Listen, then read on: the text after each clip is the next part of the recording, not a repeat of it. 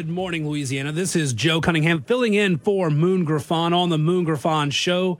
844-766-6607 if you want to call in to the Matthew James Financial Hotline. Let's shift topics real quick because my buddy Brandon Morse, deputy managing editor at Red State, is joining me.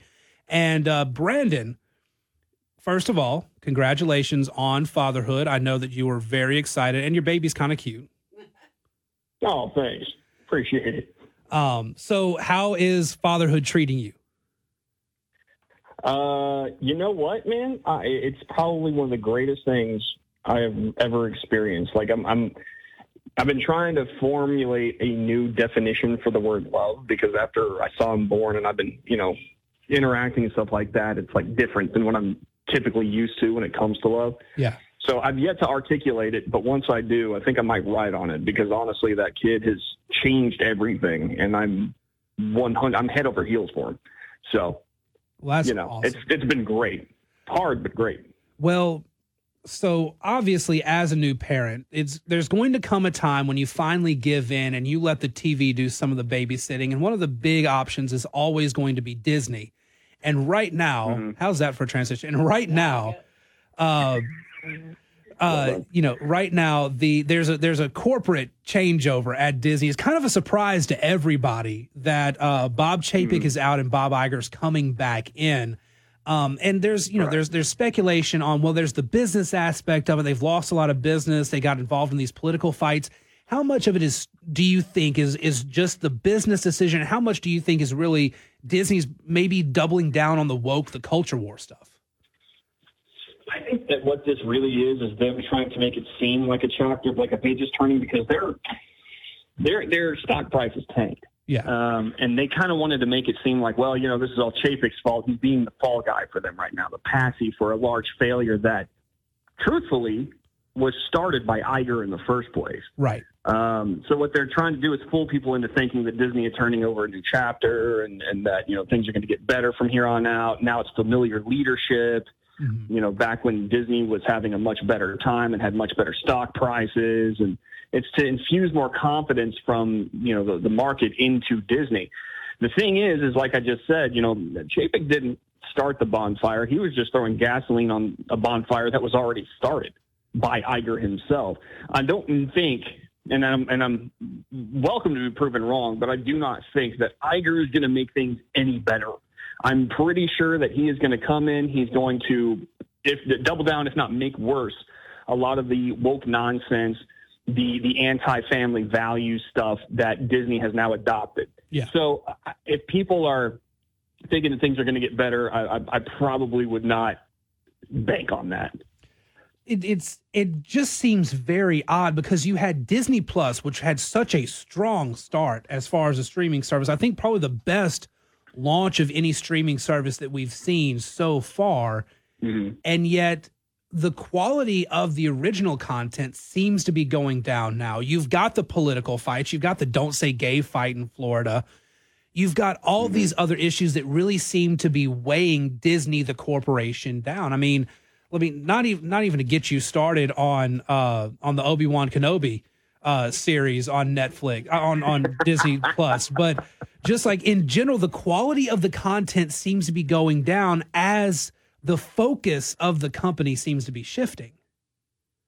Right, and and and that's actually 100 percent correct because if you go back and you look at behind the scenes work at Disney during the 1990s and, and before that, you'll see a bunch of artists at the peak of their of their careers, mm-hmm. like experimenting and, and doing all this amazing work, inventing new ways to film things or animate things, new stories, new concepts, new ideas. You know, like like think of something like Toy Story. You know, we're so familiar with it nowadays, but in nowadays, do you think that something like that would be thought up? No. Mm-hmm. It's it's it's not allowed anymore. Everything has to be a remake. It has to be safe. It has to be a sequel or a reboot. Um, because they just don't have the creative talent that they once valued. I mean, Disney was a corporation that was built on innovation and magic. Um, and now it's just, you know, a, a mouthpiece for, you know, whatever activists took it over. And what's really sad is that, you know, I, I watched as this happened too, because I can remember back in the early aughts, you know, you get on websites like Tumblr and these college students would be consistently complaining about, uh, um, and they were all art students too, and they're consistently complaining about Disney and how it's an evil corporation and that it's wrong for this and it's wrong for that. Well, instead of going out and just becoming like you know anti-Disney people, they went in there and they joined up with Disney. They joined up with Warner Brothers. They infiltrated and wanted to change these companies from the inside, which is exactly what they did. Yeah. And now you have this product where it's no longer about the, the, the quality, it's no longer about the innovation, the magic, the, the talent, the artistry. It's about trying to produce something that would help normalize what they would say is a good moral position, which it's not. Yeah, and I think that's one of the most fascinating points is that this this focus. I mean, one of the things that they've always complained about is oh, this you know, every princess you know looks the same or, or every story is similar, all this sort of thing. These characters all look the same. They want more inclusivity. Well, now inclusivity is just a series of check uh, of check boxes of, of boxes yeah. to to check off, and it really right. seems like they're they're shoehorning that in at the expense of actual creative quality. Right. Right. It has to follow every story, every character has to follow certain rules now in order to be approved. Mm-hmm. Um, this makes stories very predictable. Um, they all follow the kind of the same theme, the same storyline, the same character arcs, which sometimes often include no character arcs. You know, especially if it comes to you know women in in these these movies. You know, they start out perfect and they are perfecter by the end. Yeah. You know, the, the only thing holding them back is the idea. Like you, you look at Mulan. You know, yeah. The only thing that was holding Mulan back was the fact that she didn't believe in herself enough.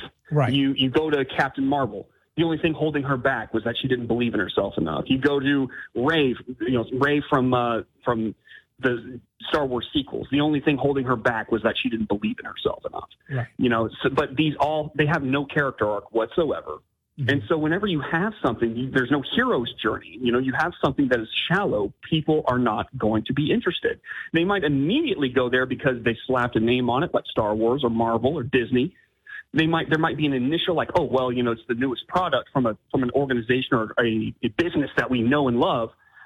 But then the interest is going to wane very quickly, and that's exactly what you've seen happen. There's an initial like rise in people going to see it, and then it immediately drops off. There's no consistency. There's no staying power. Like for instance, with Top Gun Maverick, which was a blowout success. Yeah. Uh, the same thing with Spider Man, uh, No Way Home, blowout success. They didn't invest in politics in there.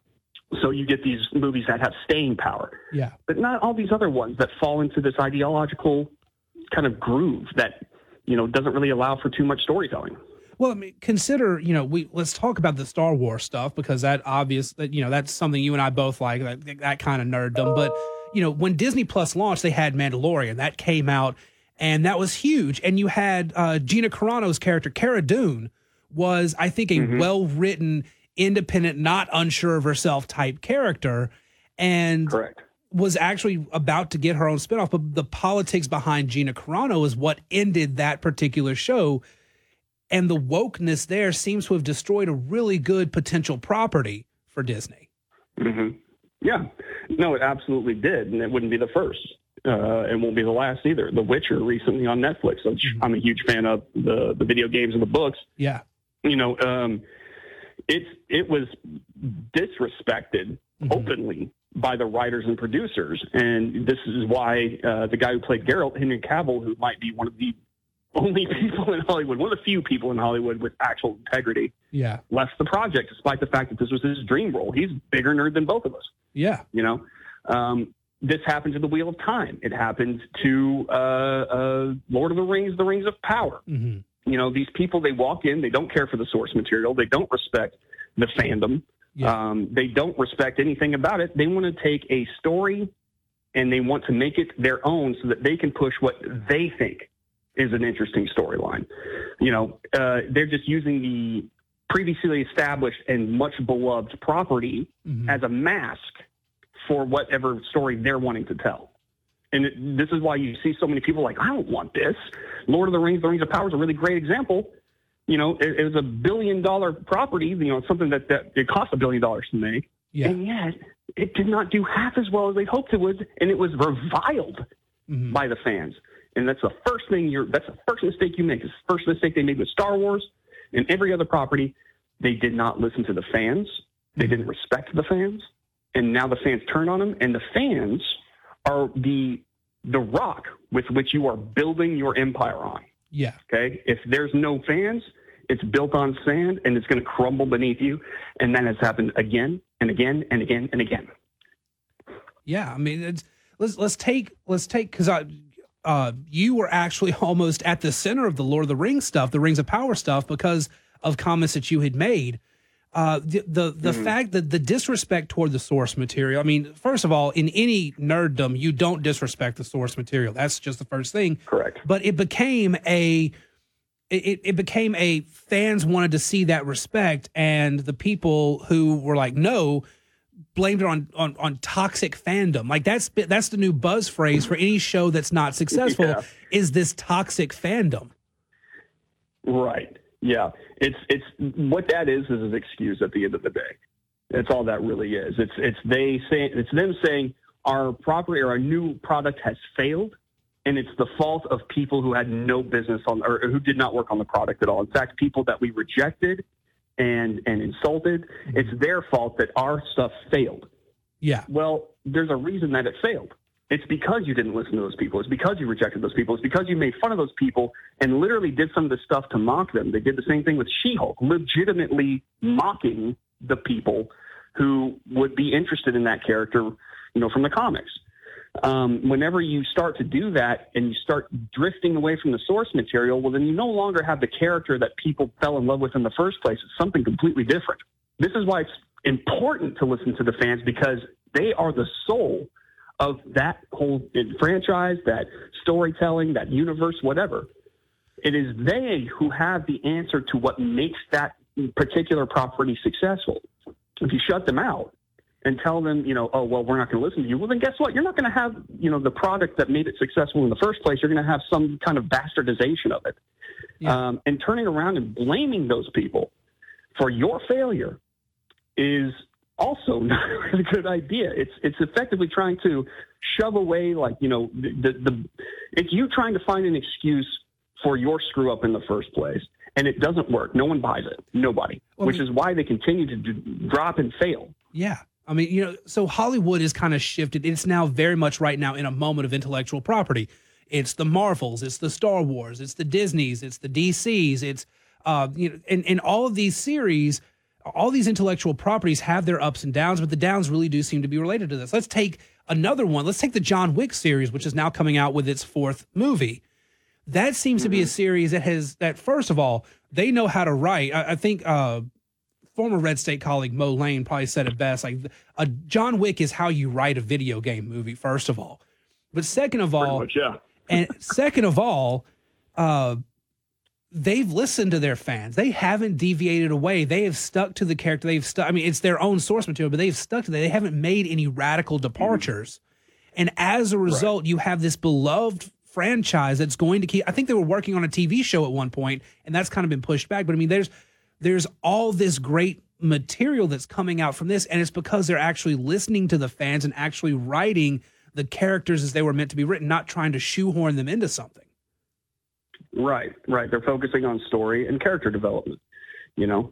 Um, and that's that's really what should come first. If you have the message first if you're trying to push a message first then storytelling and character development get pushed to the back.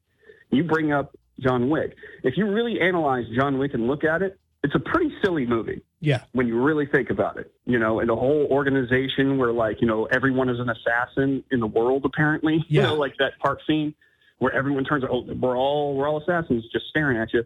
It's a silly movie when you think about it, but it's so good and it works. Why? Because they don't try to inject anything to preach at you with. Yeah. It is just pure, unadulterated storytelling, character driven, uh, uh, uh character driven good time you root for John Wick. Mm-hmm. You know, you, you you you are with him every step of the way. And I wouldn't call I wouldn't call Keanu Reeves like the best actor in the world either. Yeah, you know, he, he but but people love him regardless because he stays out of that message first nonsense. You know, he just wants to tell a story. Yeah, he he, he wants everyone involved and, and everyone to have a good time. And you know what? They do.